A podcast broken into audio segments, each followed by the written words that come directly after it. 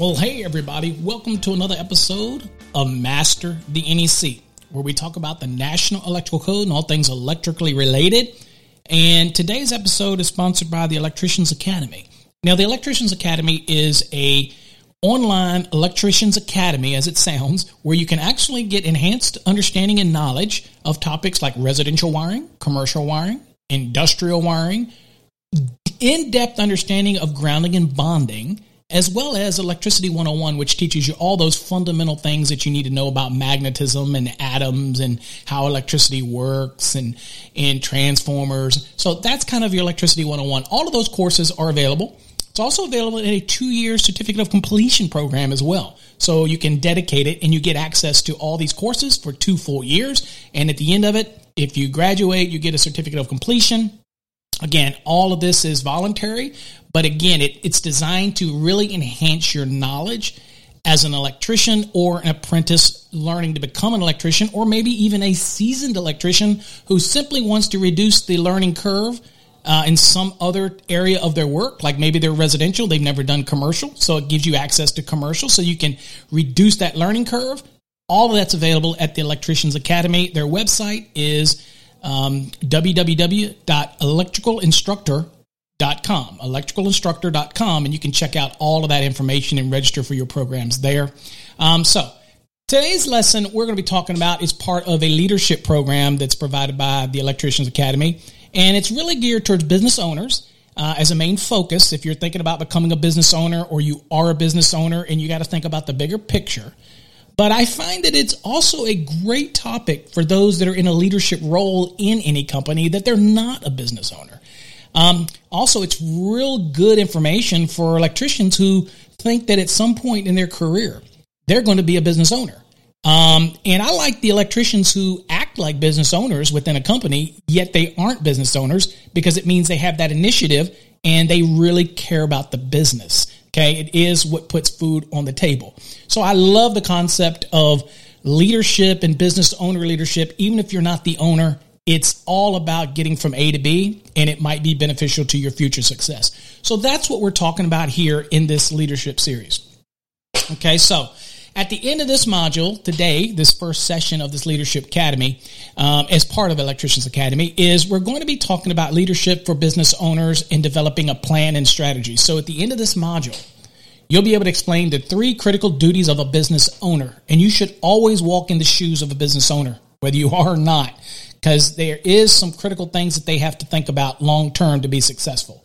Uh, you can start out as a mom and pop, very small, but rapidly, if you're successful in doing all the things that you need to do in marketing and, and being um, uh, very responsive to your customer, you're going to grow beyond that mom and pop. And you need to understand basic fundamental business owner type of strategies.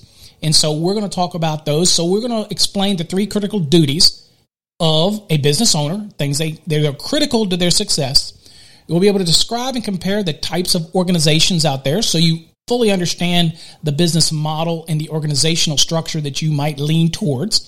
Um, you'll be able to describe the best department uh, departmentation structure for you. What what is identified as your best structure uh, in your business? Uh, we'll also explain the ACME security and original company organizational structure.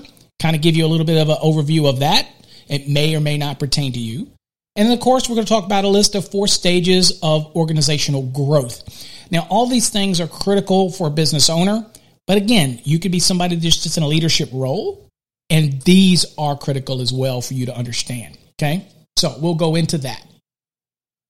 Okay, so we're going to look at the three critical duties of business owners first. And this is sometimes overlooked, but these are kind of the critical things that a business owner and you who inspired to be business owners need to think about because all of these have key fundamental aspects to growth.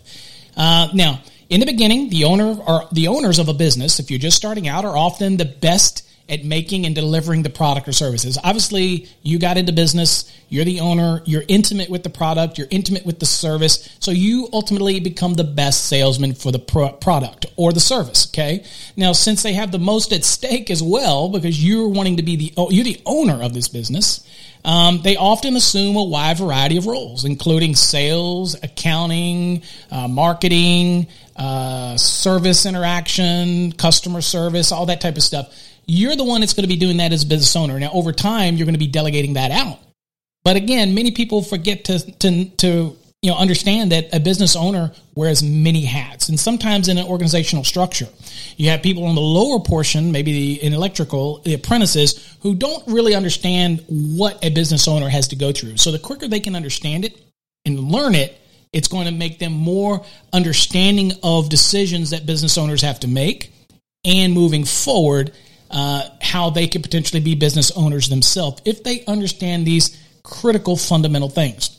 Now, through a combination of skill, planning, talent, and even luck in many cases, the business managed to actually grow. Okay. You, are doing everything right. You've got the talent. You, you put the planning in place. You've got the skill. You're ready to take that step. Or if you're a foreman, a lead man, or, or, or a journeyman or master, and you're assuming a leadership role, you're putting all these pieces together to help the company grow because if it grows, you grow. Okay. And it also gives you valuable experience in case that day you might step out on your own. Okay. Now, the growth leads to new and challenging roles in the business for everyone involved, including the owner. Okay, so the owner has to wear so many hats, but as it starts to grow, they start bringing people on. Then the business starts to change. You start picking up roles uh, that need to be addressed. Okay, so of all the roles an owner has in a business. Okay, we're talking business owner or those that aspire to be. Perhaps the most important one is to be the designer of the business.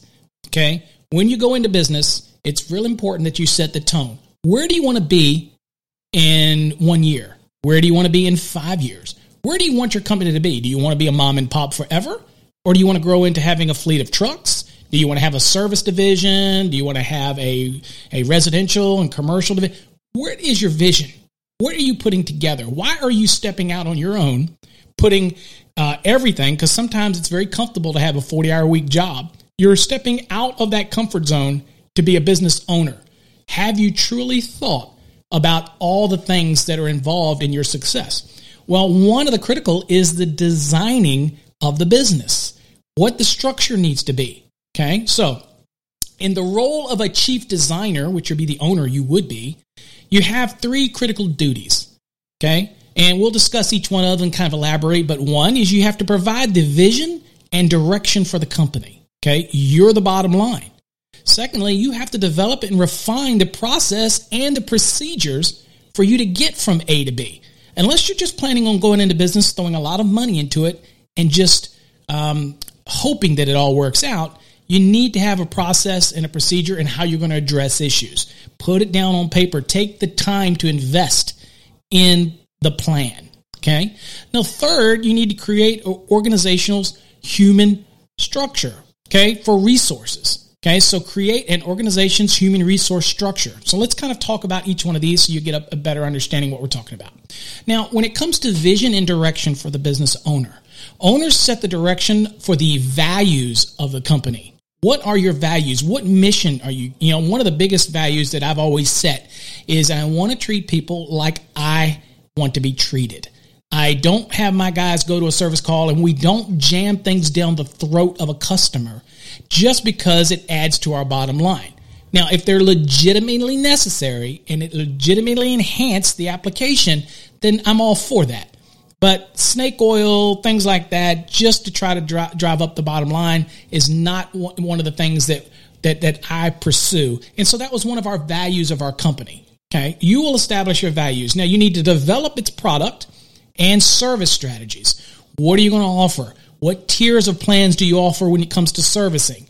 Um, what happens when you encounter a project that's a little more difficult than you thought it was going to be, uh, and how you're doing your estimating. You need to come up with all of these strategies, services, how quickly you respond. If you get a call, do you send somebody within 24 hours? Do you offer a warranty?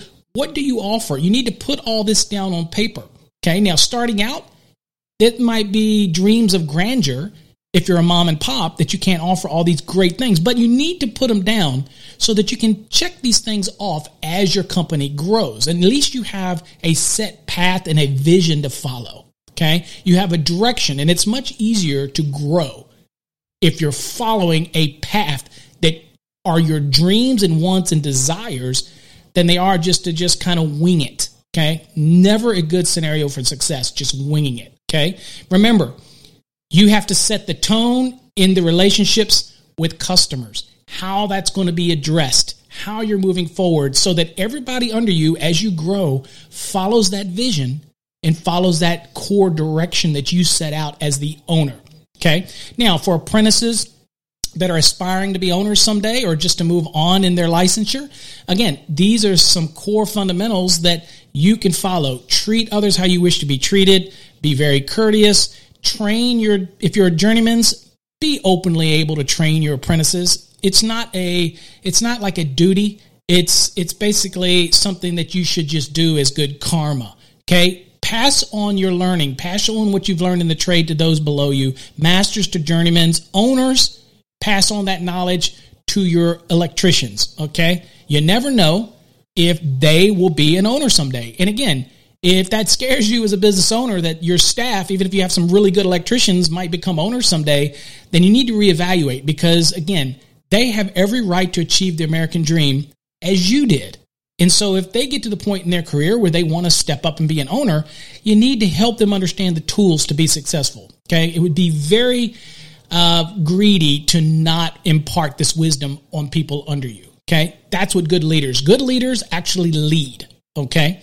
Now, that is the concept of vision and direction. Now, the process and procedures portion of this three uh, different critical aspects is the owner designs the business model. Okay. Or I guess I should say the bigger picture that they want to have at the end where they feel that they're at that point of success. And they will design the processes of how we do business. Okay. How we address it, the time frames, what we look like, how we dress. All that stuff needs to be written down and fundamentally in a plan. Okay. They're called processes and procedures. Now, then they must fill in the details by analyzing the processes and finding any bottlenecks. Now, if you're the owner and you find something that's just not working out in a procedure, then you change the procedure to make it more efficient. Okay. You don't reduce the importance of it. You just change the process so that it doesn't have that bottleneck. Now, if you're a leadman or a foreman and you're taking ownership of a company as if you own it, because again, that's in your best interest um, to remember where your paycheck's coming from, then you will also be the first line of defense for the owner to look and see where something's just not working. And you have to be fluid enough in your processes and procedures to change it in some way. Okay. Um, and again, owners have to, and this has been a tough one for me, is over the years, you can't be a micromanager. It's not really uh, going to be something that is, I guess, a hallmark of your success if you're constantly micromanaging it. Hire good people, put them in place, let them take responsibility, and let them shine. Okay. No need to micromanage. Now, don't confuse micromanagement with good leadership because leaders will step in and give guidance. Okay. Micromanagers will simply nitpick everything. Okay. And so there is a difference, and micromanagers can be a death sentence to a company. Okay. All right, so next let's move on to the human resource structure. So you're starting out, you might be just you and maybe a spouse that's helping you, or maybe you you and have one helper or something like that. Now, the problem with that is that's a good starting point, and maybe that's all you ever want. But everybody that puts together a process and procedure and a vision for a company sees greater things. Okay. Prosperity for themselves, prosperity for their family, prosperity for the people that work for them, prosperity for the customers that they serve. All these things are in this good loop of just doing great things. So everybody, it's a win win. Okay. But owner's identity um, you know, uh, they really identify the positions and types of people the business needs. And they need to find the people in those roles. Um, so again, one author, famous, well-known, best-selling author named Jim Collins, uh, wrote a book called Good to Great, and he quoted as saying, "Get the right people on the bus, the wrong people off the bus, and get everyone in the right seats." And basically, translation for me and you is hire the right people for the right job, give them the tools they need to be successful, and get out of the way. Let them be successful but always be there as a mentoring leadership role. The owner is always the leader. The site foreman is always the leader by proxy of designation by the owner. So again, taking on these roles, it doesn't matter whether you're a business owner, it doesn't matter whether or not you're a lead foreman. All of these things are part of the human resource structure, the vision and direction, because the lead people are going to take on this vision and direction from the owner. The process and the procedures are going to be developed by the owner and they're going to be followed by everybody in the program so that you have known structured expectations and there's no surprises. And ultimately, the owner has to think about who do I put in what position? Now, if it's a mom and pop starting out, he doesn't have to make that human resource structure decision, but you at least need to put it down on paper. You need to be able to put down, okay, I'm going to have owner, I'm going to have two lead men. Maybe that's all you want is a three or four person crew. Uh, you can always amend this this uh, vision. Uh, you got lead men, so you have supervisors, and then you have your electricians, and then you'll have helpers. Kind of envision your structure, and you'll have or either you're going to do a human resource person who's going to handle all hiring, firing, uh, things that have to do with uh, job site etiquettes, and what however you do it. You need to be thinking about that vision so that when you get there, you have a clear plan. Okay? But you want to make sure you put the right people in the right position at all times. Okay, so now we're going to look at a little bit of we're going to we're going to move into what's called organizational structure. We're going to look at a case study so that you can kind of see. So what we're talking about, we use this company called ACME, which is Acme Security. And we're going to look at theirs and do a case study so to kind of give you an overview and kind of put these things together. Now, the company provides security and fire alarm systems for high rise buildings and large corporate and government customers because that's their role, that's their function. Um, it had grown to more than 40 employees in a short amount of time, uh, but was finding it increasingly difficult to provide the service customers expected. In other words, they grew beyond their means. Now, the company's organizational structure had evolved to meet the needs of the many family members that worked in the company, but not the needs of the customer. It expanded for its needs, it, it adjusted for what it needed, but it did not take into account what the customer needs. And at the end of the day, we have to remember that if you have apprentices, journeymans, and I'm using this as an example, uh, lead people on the job, they're sometimes so focused on getting their work done that they really show no uh, admiration for the end customer. Okay. And many times they will show animosity towards the ownership because of a vision, structure, and a plan and persistently pushing it forward because you have to meet the expectations of the customer. And that trickles down onto the people from the owner because they're answering to the customer. But we don't spend enough time focusing inside of our company to kind of keep it customer centric, if you will, to explain to the journeymen, electricians that, look, you might be working for me but we're all working for the customer. Now, that old saying that the customer is always right, now I'm going to say that I don't always buy into that uh, because sometimes a customer crosses a line into stuff they have no clue. However, if I'm a business owner and I've contracted from a customer of mine, they are right in its, in the aspect of what we guarantee as a service to them. We're going to finish by this date. We're going to do this. We're going to do this. We have rules we have to meet. We have to sign agreements with the customer. I fully expect that my staff, whether it's electricians, helpers, to follow that same commitment. Okay. And so it's why it's so important to have a structure, procedures, and processes down so that everybody's clear. The worst thing that I've seen in companies is that you don't make it clear. You convey a message at the ownership level, but the people in the company don't truly understand the mission. They don't understand why we have to do what we do. So it's why I always recommend that the owners, uh, the lead people have meetings with the staff to express to them, this is why we follow these procedures. This is why, you know, and if you don't like it or you don't, can't, you can't follow it, then maybe this isn't the place you need to work. Um, but don't expect your people to be able to follow a process or procedure or a vision if you as an owner do not convey that. And every time that vision changes because of growth, you need to make an effort to explain this to the people that work for you so that they can do this with you. We do not want them to walk with you um, alone. We want to be able to walk with them together and understand the process. So don't expect them to walk with you alone. They don't understand it. Okay. And I don't want to lead and they follow. I want us all to go into this as a team, team effort. And so being very open about it as this changes in order to accommodate the needs of our customer is critically important. Now, Acme Securities companies, um, original organizational structure. Okay. Now, again, Acme is uh, a made up uh, company, but it is very really was about a company, but it's made up to protect the company. Um, original organizational structure caused many problems for the company, especially as its customer base began to expand. It really started to grow.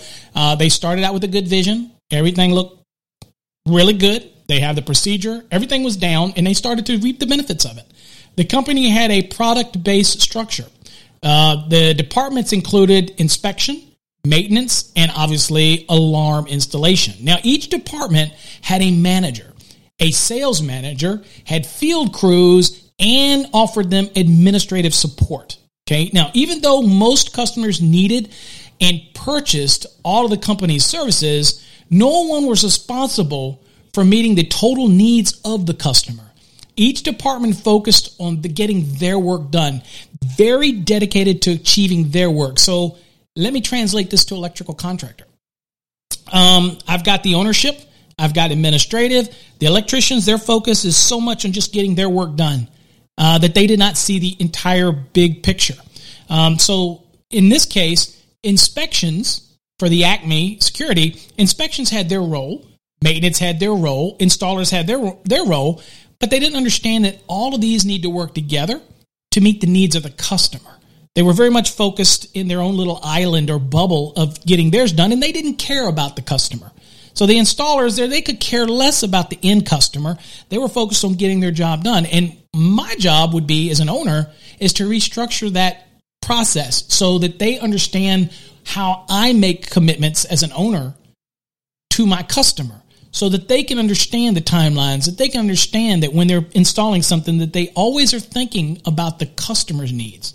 Okay. And being very um, uh, in tune to timelines and things like that because ultimately we've made promises to the customer. Okay. Now, the lack of communication and coordination uh, resulted in scheduling and invoicing problems. And the problem with that again is the the people that were involved with the installation only were focused on installation and they didn't think about the needs of inspection timelines. And the inspection didn't think about the needs, okay, of other timelines. And so, and in billing and invoicing, and everybody needs to work together. And the only way you're going to do this is to, as you develop your structure, the organizational structure, and your processes and procedures is that you have somebody as a liaison between each one of these departments whose role is to help bridge the gap of communication. Okay, whoever that might be designated, that is their their role. Uh, and again, each one of the leaders of these different departments. Okay, whether it's in this case in our fictitious one here for uh, well, not fictitious, it actually was a real company. Um, inspections, maintenance, and, and the installation of alarms needed to communicate, and they were not communicating. Okay. Now, in this structure, this is kind of how it went. It went from CEO down and you had those four divisions. Okay. You had the administrative, you had the inspections, you had the day work or the service, and then you have the alarm department. Okay. So it's kind of four structures. And then down from that, you had administrative, you had office managers, you have design and purchasing, you have receptionist. From the inspections, you had inspection managers, sales, field crews, uh, inspection coordinators, uh, inspection admins. So you had these functions in these roles. Now, in the day work service, you had the sales design. These are people that are in out in house designing. Um, you had superintendents, support crew, and field crews that might deal with the service aspect of it. okay, which is going to be like maintenance and things like that. And of course, you had the fire alarm division or the alarm division. That's where you have your alarm manager, alarm coordinator, supervisor, and then you had your crews. Okay. So a, a, a normal original organizational structure. Your four different divisions, and then you have the supports underneath those divisions. Okay. Very normal structure. Now, while the optimal goal of improving customer service, that's what we wanted to do because they started noticing that customer service started going down. And at the end of the day, we report to the customer. They are our boss. Okay. Everybody thinks the owner is the ultimate boss. At the end of the day, our customers are the boss. They're the ones that pay the bill. Okay.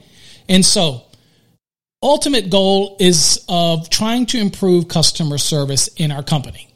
And we have an original structure. Now, what should the new and improved Acme security organizational structure look like? Now, for this company, a function based rather than a product based structure was more appropriate. So function based versus product based. Now let me explain. The most contact for each Acme security customer, okay? At most contact for each Acme security customer, the account manager would report to the important change was to assign one person as the primary sales manager. Okay, so one person whose fundamental role is to manage an account and that person is also going to be the liaison between the different divisions. Okay, so it was very much moving from just a, a structure of product, like here we offer a product, and moved it more towards a service function based, saying, look, we offer all of these things that have to work together. So I need somebody who's going to actually hover over these and be an account manager and report to the important change. Um, and again, it's assigned to this one person as the primary sales manager. Now, the new company structure features two other key management positions that were added. Okay. It is an operations manager and an office manager. Now, these three key managers report directly to the CEO, whereas in the old structure, you had three divisions and the CEO was directly over that. Okay. Created a bottleneck because the CEO doesn't have the time to be able to deal with all these critical decisions. And he didn't delegate somebody that could make those critical decisions for flow and getting fast response for customer support. Now, okay, look, the three key managers that do report to CEO, the challenge for the CEO was to delegate responsibility and authority to these three managers, having to release the control one of the things that I find the hardest about a micromanaging type of CEO is to release control and let people make decisions without them having to make decisions. So it's important that a owner that gets to this size, and of course we're just talking about an example of delegation, but gets to a point where you assign people that can make the decisions. And it's challenging for a CEO to delegate that responsibility. Now, in the following review, uh, we're going to look at the composition and responsibilities of these three functions. Um, and we will discuss their functions so that you can kind of see how we took a normal organizational structure, which was from CEO down to, let's say, division heads, down to the people that work under them, really had no bridge between the CEO and these divisions in order to have somebody that's accountable for the paperwork that gets transitioned back and forth between these divisions so that we can have seamless unity so that ultimately the customer's role uh, is as the person that benefits from this new structure. Okay, so we'll kind of look at each one of these. Now, when we think about the original structure, again, is CEO and went straight down to administrative inspection department uh, service and maintenance, and then the alarm department. And then, of course, everything under it had an office manager, inspection manager, uh, had a, um, uh, you know, the day work, sales and design, and different associates. And of course, you had the alarm department, which has a uh, alarm manager. Okay. But at the end of the day, there was nobody that was ahead of the administrative inspection department, maintenance, and alarm department other than the managers of that division. Okay. So there was no middle person. So all of it bottlenecked up to the CEO to make decisions. And that did not add for um, a good flow of unity between all the divisions, but also to the end customer. Okay. So now, what we want to think is, okay, how do we get to the to the next step with this? So what's in the new structure that we're looking at? So the new structure does what? It takes the CEO, it drops it down to three divisions, and the three divisions are sales manager, operations manager, and office manager. Okay? Now, how does this flow down? Well, the sales manager will be over, they'll have an account manager, okay? And you'll have, in this case, uh, multiple account managers and an alarm estimator. Under the operations manager, they will be in charge and they will have separate people that do scheduling, alarm techs, job costings, and inspection techs. That's under operations manager, so they can coordinate the activities uh, and be able to have the ultimate answer for the customer on behalf of the CEO. And then the third is office manager, which oversees accounting, reception, human resource, and underneath that, all the subsequent necessary things under accounting, you have the financial reporting. Uh, the receptionist handles the interaction between the company's initial interest from customers. And then, of course, human resources, which has training and payroll. But ultimately, here, instead of it being totally fragmented, you now have people that are responsible to take decision making and get it a quick turnaround for the actual customer and it relieves the stress of the actual CEO. So let's talk about each role. So the new foundation structure uh, is broken into, like I said, three categories now sales, operations, and administration. So into the sales, this includes the sales manager, the account managers and estimators. Account managers are assigned by building or a major corporate account uh, so you'll have multiple account managers, and some might facilitate really important corporate accounts, and that's what they handle. Um, this way, everyone in the company, and more importantly, the customer knows who is responsible for a question or a problem. They have somebody they can reach out to now, and that person has to do the footwork. Okay. Now, understand you might be a mom and pop and you're not there yet with this. But as you grow into your structure, I'm just giving you an example of what you need to think about your plan. Who's going to handle your issues? Are you going to have a sales force? You're going to have an operations force, which handles the installations, inspections, and then you're going to have administrative. Okay. So now let's move on to operations. What is their responsibility in this new structure for this company? Uh, now, this includes the operations manager and the field crews. So, this department includes a position responsible for scheduling all uh, operations work and a position responsible for collecting and entering all job cost information. Now, operations primary task is to meet the needs of the account manager and the needs of the office manager with respect to information requested uh, or required to process invoices and payrolls. Now, what do we mean? Well, since you're dealing with operations, the field crews, it's important for them to deal with scheduling so that when they do a job, they can get the invoices and reports to administration when necessary. Okay. And get it to the office manager within administrations so they can do a timely processing of invoices. It also allows operations to hand off any potential issues that they might encounter on a job site when it comes to things like human resources uh, or payroll, that they can be the person that actually facilitates it. Remember, I said liaison? That will actually work and get that information. So somebody is accountable. Now, this could be a VP of sales, VP of operations, VP of administration, whatever it might be. You have to have somebody that's accountable. Now, how do you translate that down into what you do? If you're a mom and pop, you are all these roles. But as you grow, you're going to realize that you're going to be pulled in so many directions. And a good business owner understands that I can't be selling and then fundamentally doing the day to day operations and then handling HR and administrative issues as I start to grow that I need to delegate this task. Now, sometimes people say that's easier said than done when you're not bringing in enough money to do all these tasks, so you can't pay somebody to do all these tasks. Well, again, that's part of your growth, your plan, your vision for where you want to be. And you just need to lay out your structure. It's a healthy exercise for anybody starting a business to kind of lay out where you want to be. Let me give you an example. So, Electrical Code Academy, we started out as me doing everything.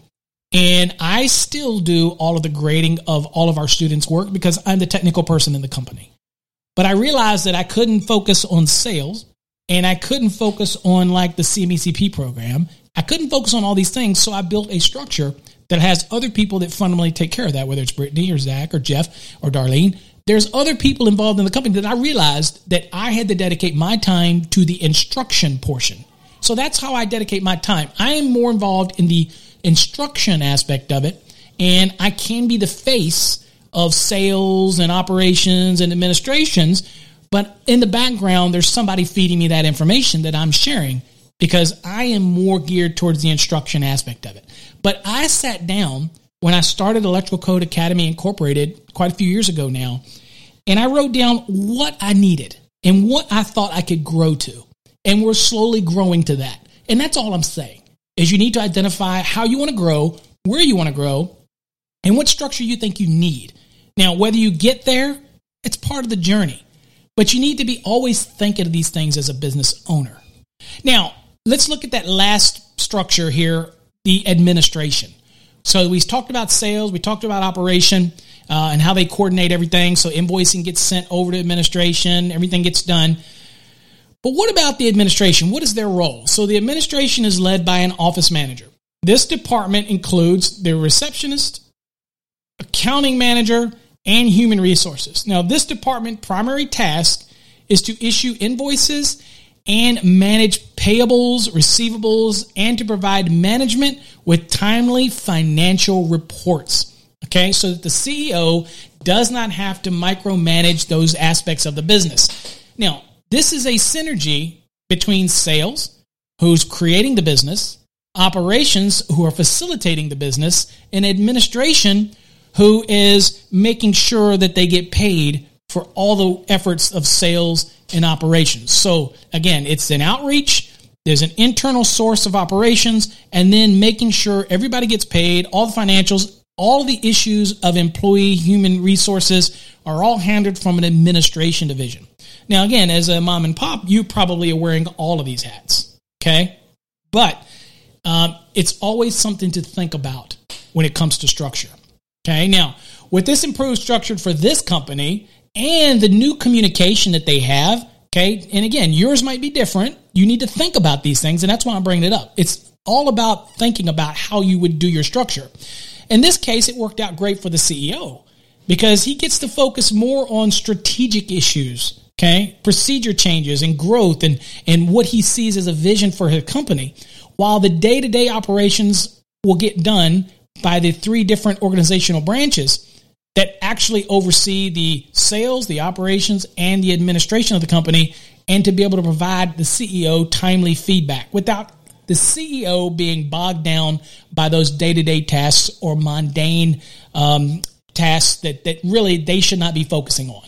We can hire people to do that. And again, you might be a mom and pop, and this is not a structure for you, but it's things that you should sit down and as a business owner you should always sit down and, and even, you know, go out and uh, bubble chart your, your, your, your thoughts of how you want to grow, where you want to be. Okay.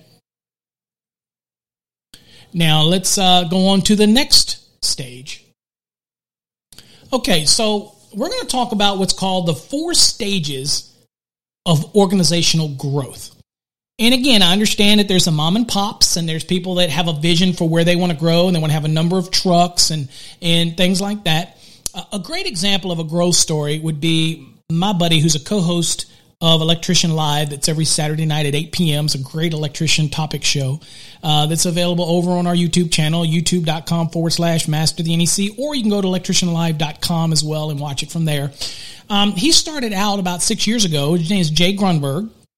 And Jay has grown his company up where he wore all the hats. And now he's starting to structurally see his company have to grow. He's working on an app to streamline how he does business. His wife is a, is a key partner in how they run their business. So again, he branched out and his company structure was him very much the, in charge of the day to day electrical aspects, and his wife does the marketing and the billing and, and the admin part. So he tailored his structure to his needs. And if I had to mentor Jay, I would tell him, as you're growing now, take your structure and put it down on paper so that you can see what it is, what supervisors you have, what staff you have. That way you give a structure to your staff so they know how they can move up, how can they can increase, how, what they can do to, to move up and be more successful within that company. And that's a good, healthy exercise for somebody to actually storyboard out on paper. Okay. So anyway, that's advice that I would give to Jay on that, but he's doing wonderful without anybody's advice. So, you know, keep up the good work, Jay. Now, let's talk about the four stages of organizational growth. Now, as an organization grows, it generally processes through four stages of increasingly formal management structure. Stage number one. In a one person operation, the owner does everything sales, bookkeeping, marketing, production, and so on. In fact, in a mom and pop or just a pop, um, typically they're doing everything, wearing every hat, and it's very stressful, especially if you want to go from a nine to five working for somebody else and you take a leap of faith and become an owner. You're going to realize that you're going to put in way more time than you did when you were simply working for somebody else. But again, you're motivated. Your aspirations to, is to own your own company uh, and be a leader. And again, this also is something that journeymen and, and master electricians and lead foremen need to understand because that might be you next. Okay, your next generation of our leaders who want to own businesses, and we want you to be successful. So that's stage one. Everybody kind of ventures into that. Now, many firms remain a one person operation indefinitely due to the owner's family obligations, financial constraints, or contentment with the status quo. I mean, that might be all you want. A great example of this is, is my brother. When we started Double A Electric, I wanted to really grow. He was very happy at staying just a small little company. And so he was happy with that. Okay. I had different visions.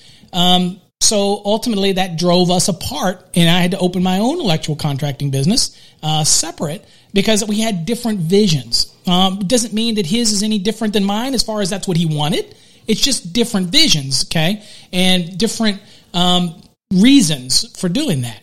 Okay, but that's stage one, and a lot of businesses start out with that. Now, stage two, as more people join an organization, Okay, you start hiring electricians, journeymans, helpers, uh, masters, uh, maybe an accountant or something, a business manager or something. The business becomes, uh, the owner becomes uh, a player coach, if you will. So the entrepreneur continues to perform the day to day tasks as before, but along with other employees that are helping along the way. So the owner assumes additional employee management duties, such as the hiring, the scheduling, the supervising, and even the payroll, because as an electrical contractor, you may bring on electricians and you might bring on helpers. Uh, but you're still serving the role as hiring them, scheduling them, supervising them. You are still overseeing the payroll. So, you know what? You're not a one man operation anymore. But what you've done is you've expanded your responsibilities. Because before it was just you you were responsible for. Now you're not only are you responsible for you, but now you're responsible for all these others and you're responsible for additional tasks and scheduling to make sure they stay busy. And then ultimately visiting the sites and supervising them to make sure that everything's being done to your vision and your plan. Okay. Now, I will stay, say at the stage two, uh, even in stage one, I like to to paint a vision. I like you to paint out where you want to be, like we said, even though it's just you. But you want to have a vision, so you have a plan. Now, when you get to stage two, that that plan is starting to generate. It's starting to become a reality. And in that plan, you're going to start looking for positions that if you get to a certain milestone, that you're going to start expanding and giving more responsibility to somebody that's in your company.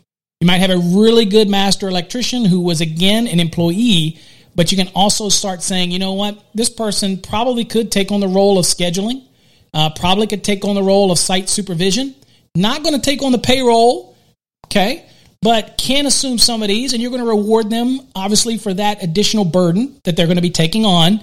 Uh, but over time, you're going to start to see this thing grow. And you need to make sure that your vision, your process, your procedures, uh, everything falls in line with that. Okay. So that's kind of the, the first and second stage of that.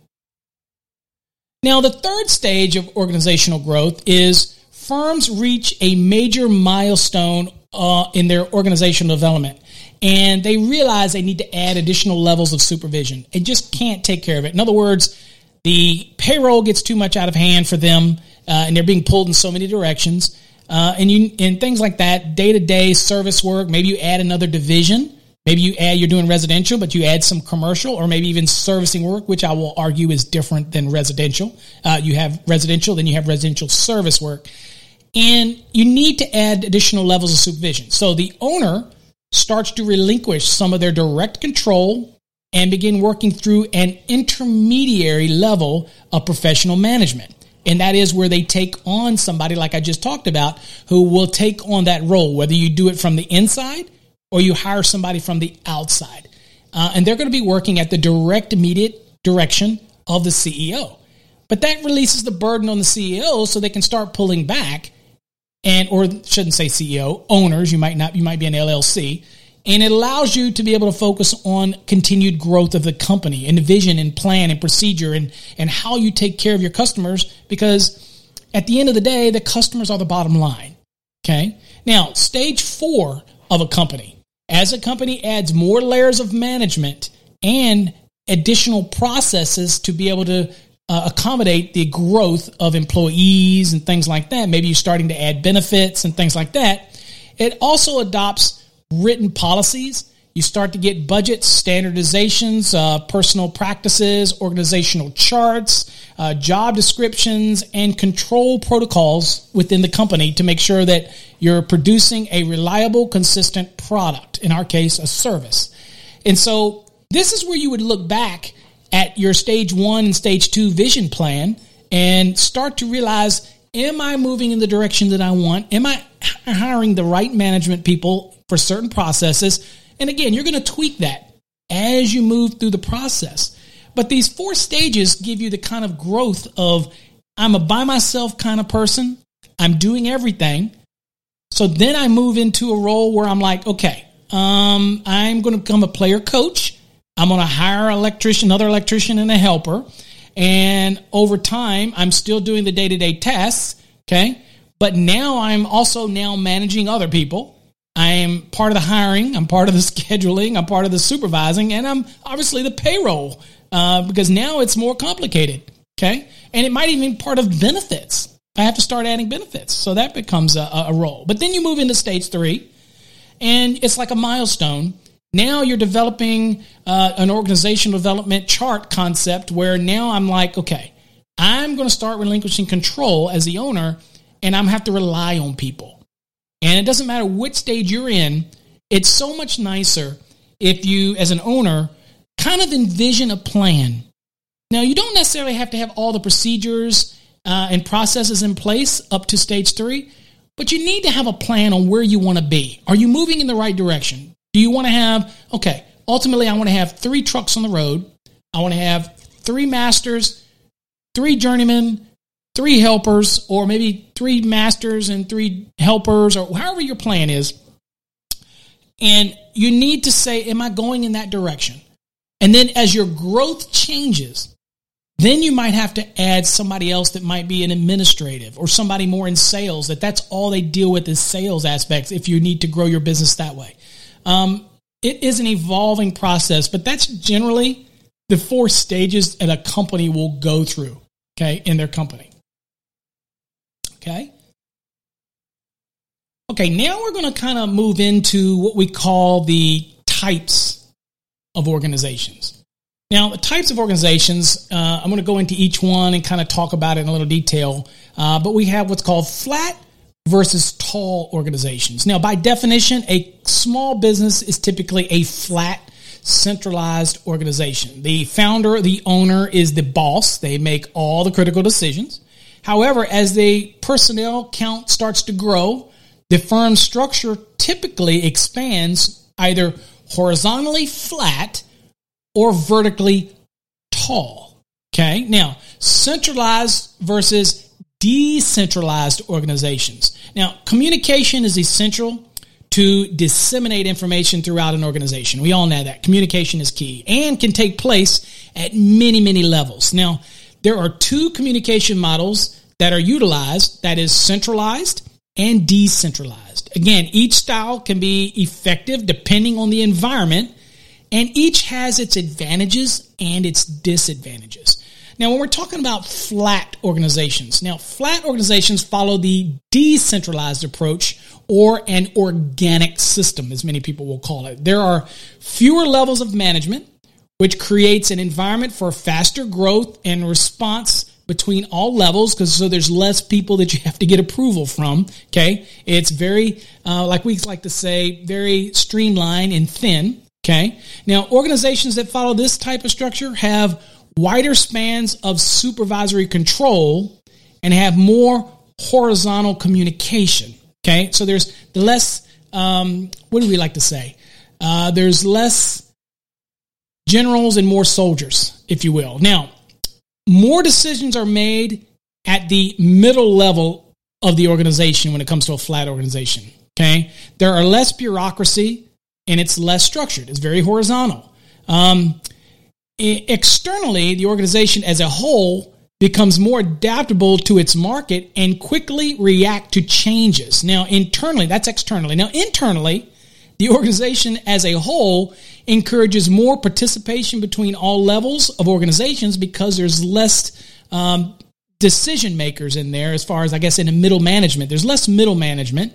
Uh, as a result all levels have a potential of working more closely together which enhances a closer working environment and better communication and creativity Okay, so that's kind of a, a, flat, and that works with a lot of people, and a lot of small companies start out that way. And you'll notice that in the beginning, things get done very rapidly, decisions get made very rapidly because there's less people, there's less middlemen involved in this flat type of structure.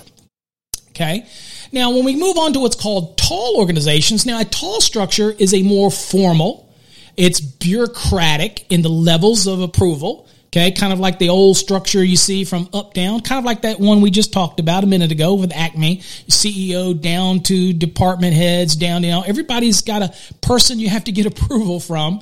So it can be bureaucratic organization or what's called a mechanicistic type of system. Um, it in in this environment, multiple levels of management control decision making processes, and employees within the organization have to follow this organizational structure. Now, when numerous levels become involved in daily operations, decision making tends to be uh, to be more impersonal. Okay, their decisions are by the time you have an idea, it goes to somebody above you, then it gets to the person above them in order to get the ultimate decision it loses that impersonal aspect because you're invested in it. But when it makes it to the next person, they're not as invested. And when it makes it to the next person, they start micromanaging it and they're not as invested. Now they're looking at it from a cost perspective, whereas you're looking at it as maybe from a customer service advantage. It starts losing its, its value to the people that aren't as invested in it as you are. So that's why a tall organization can have a lot of bureaucracy in it. Now, since this type of structure has more levels to it, the division of labor is more specialized. So departments can become more compartmentalized, which increases the communication within them, but does not lend itself to communicate with other departments. So there's usually in their structure, people do communicate, but it doesn't make it out of that structure to the next level, level of approval. And it really means that they don't communicate with other departments because people might say, well, we made a decision over in the marketing, but they didn't communicate with the, over in the sales if they're not intimately linked. And so the mission might not even make it where it needs to be because it's not good communication from one structure to the other. Whereas in a flat organization, it's very fluid across the flat plane.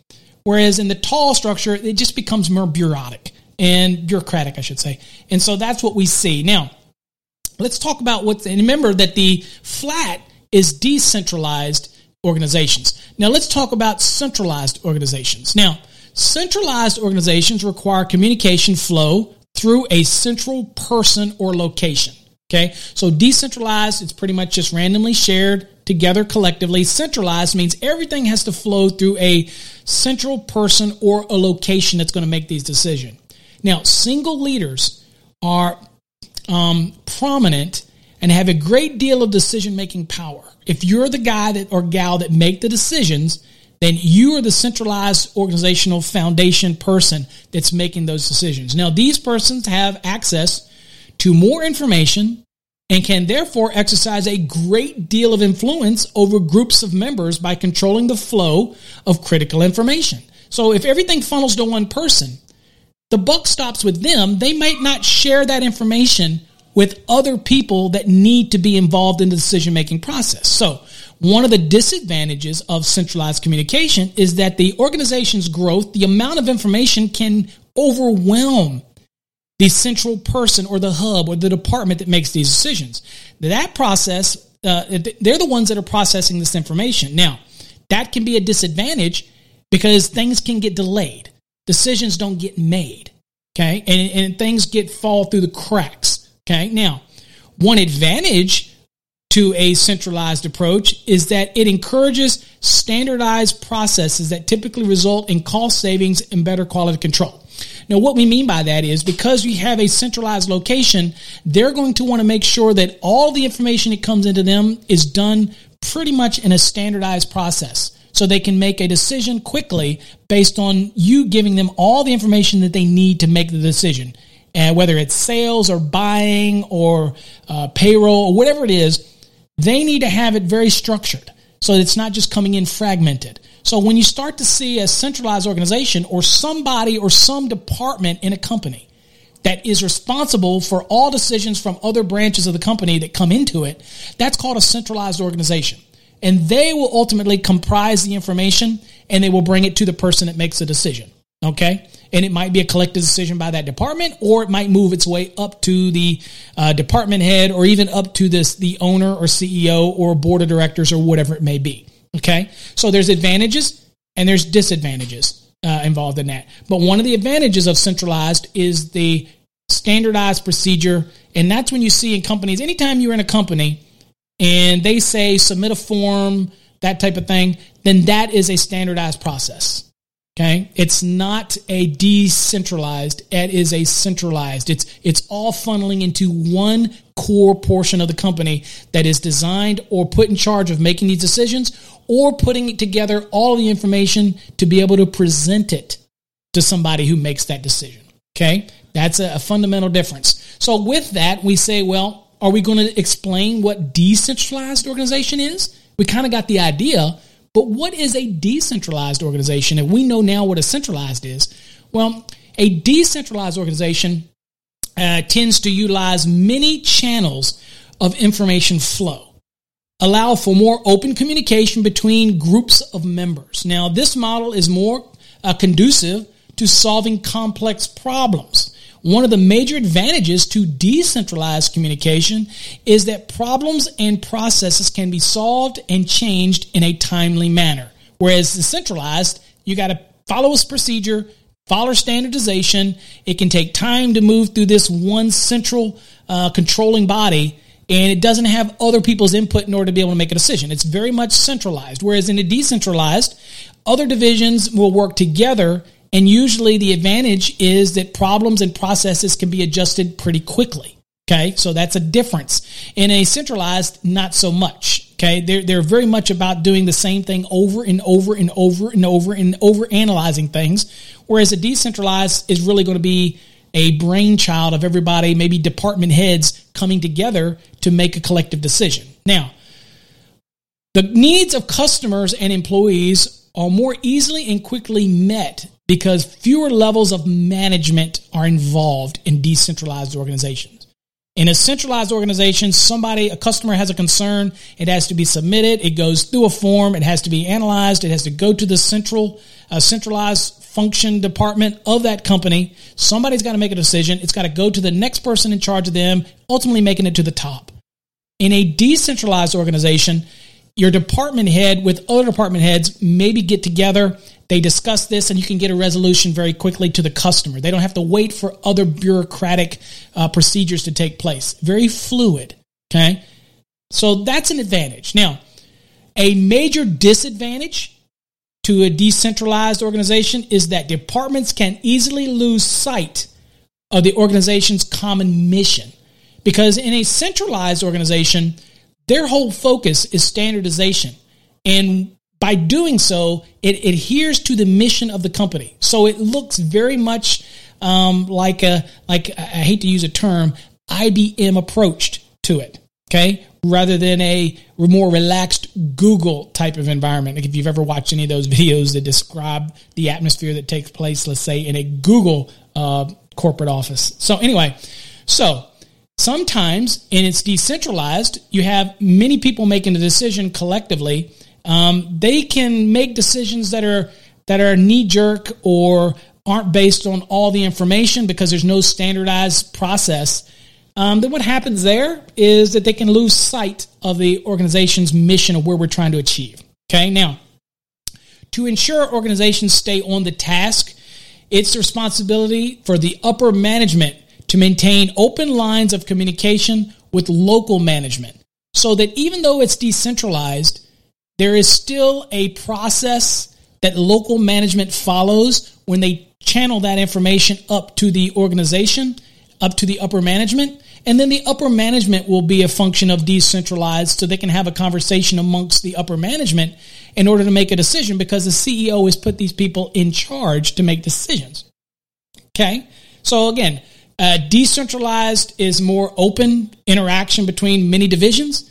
Centralized, everything gets submitted to one division or one individual within a company, and they're responsible for making the ultimate decision. Okay, so again, they might have somebody over them um, somebody might be over them, or they might be the decision maker. It depends on the size of the company, but it means you have to wait on somebody, and sometimes it can slow the process down again because of bureaucracy. But when it comes to decentralized, it's a little easier as long as you can keep them focused on the mission. And that's why I recommend it. I like the decentralized approach to an organization with a constant concept of making sure that all of the department heads, all the upper management, all the local management, uh, and that could be in your structure of electricians, let's say, your your foreman or the upper management are always communicating with the site supervisors in order that the mission stays the same. The same communication always is the same. However, it's decentralized because the supervisor can share that with the lead and in the lead, uh, or vice versa, however your structure goes, that, that they can make decisions without having to take it all the way to the very top because there's trust in the people that have been placed in upper management leadership positions. Hopefully that makes sense. All right. So now we want to talk a little bit about what's called departmentation. Okay. Now, new business owners do not ask themselves, how they should organize their business. Okay. Rather, they organize by objective. What does it take to get the job done? Meet the goals or create wealth. That is very much the mentality of many new business owners. Okay. Now, how owners organize a company depends on a multitude of factors. For example, are certain tasks performed in house or do you need to outsource them? Are people, such as the staff and the management, um, having the necessary skills available? Are they meeting the training needs? Are they are they educated in the areas that we're expecting them to function? So as a business grows, its organizational structure is heavily influenced by four key things. Number one, function.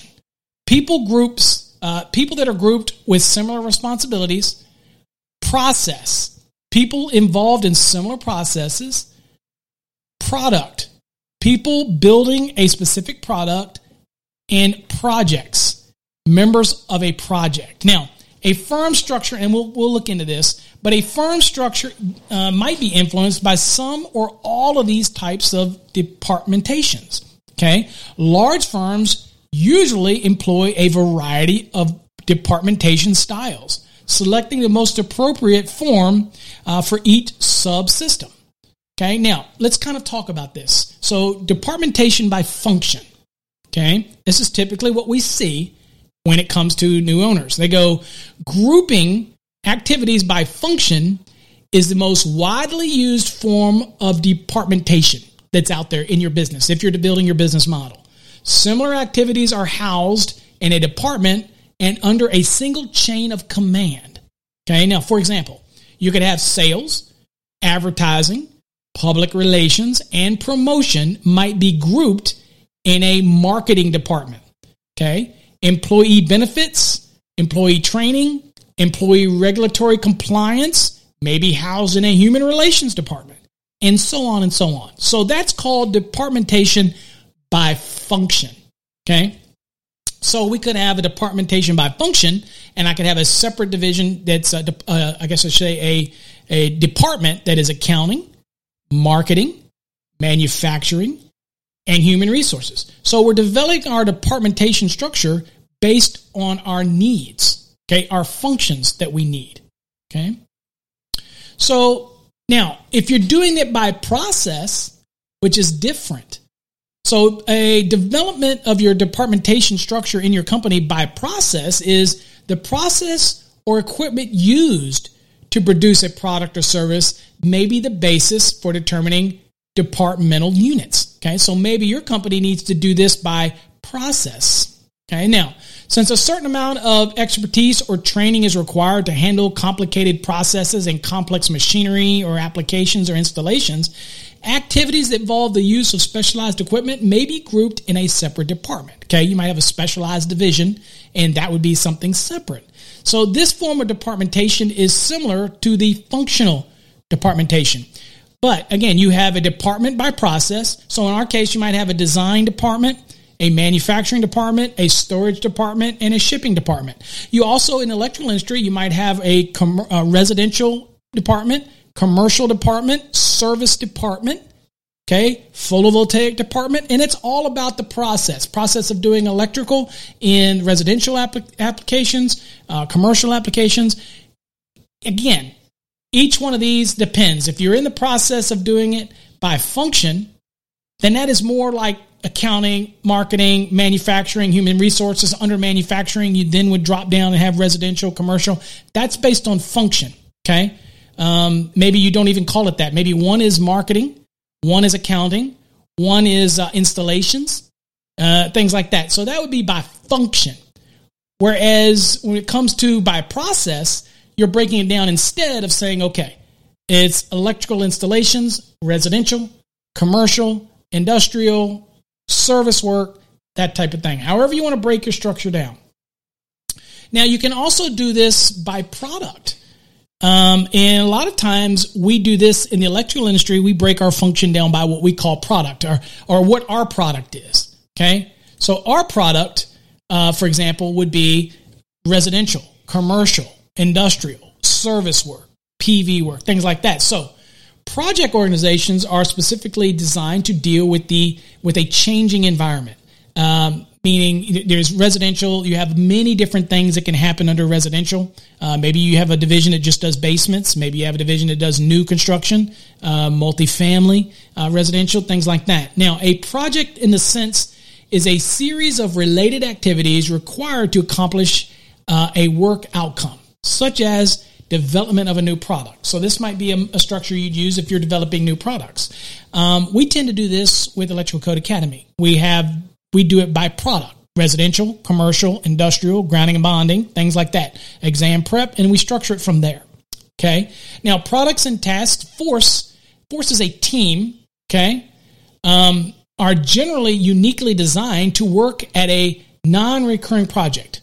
Okay. When it does this. So you might have a specific to, uh, task that falls under a specific department and once that is done, that job is over with, but it still falls under the department of the product, let's say residential. Okay. Um, they are tightly organized units under the direction of a manager with broad powers of authority.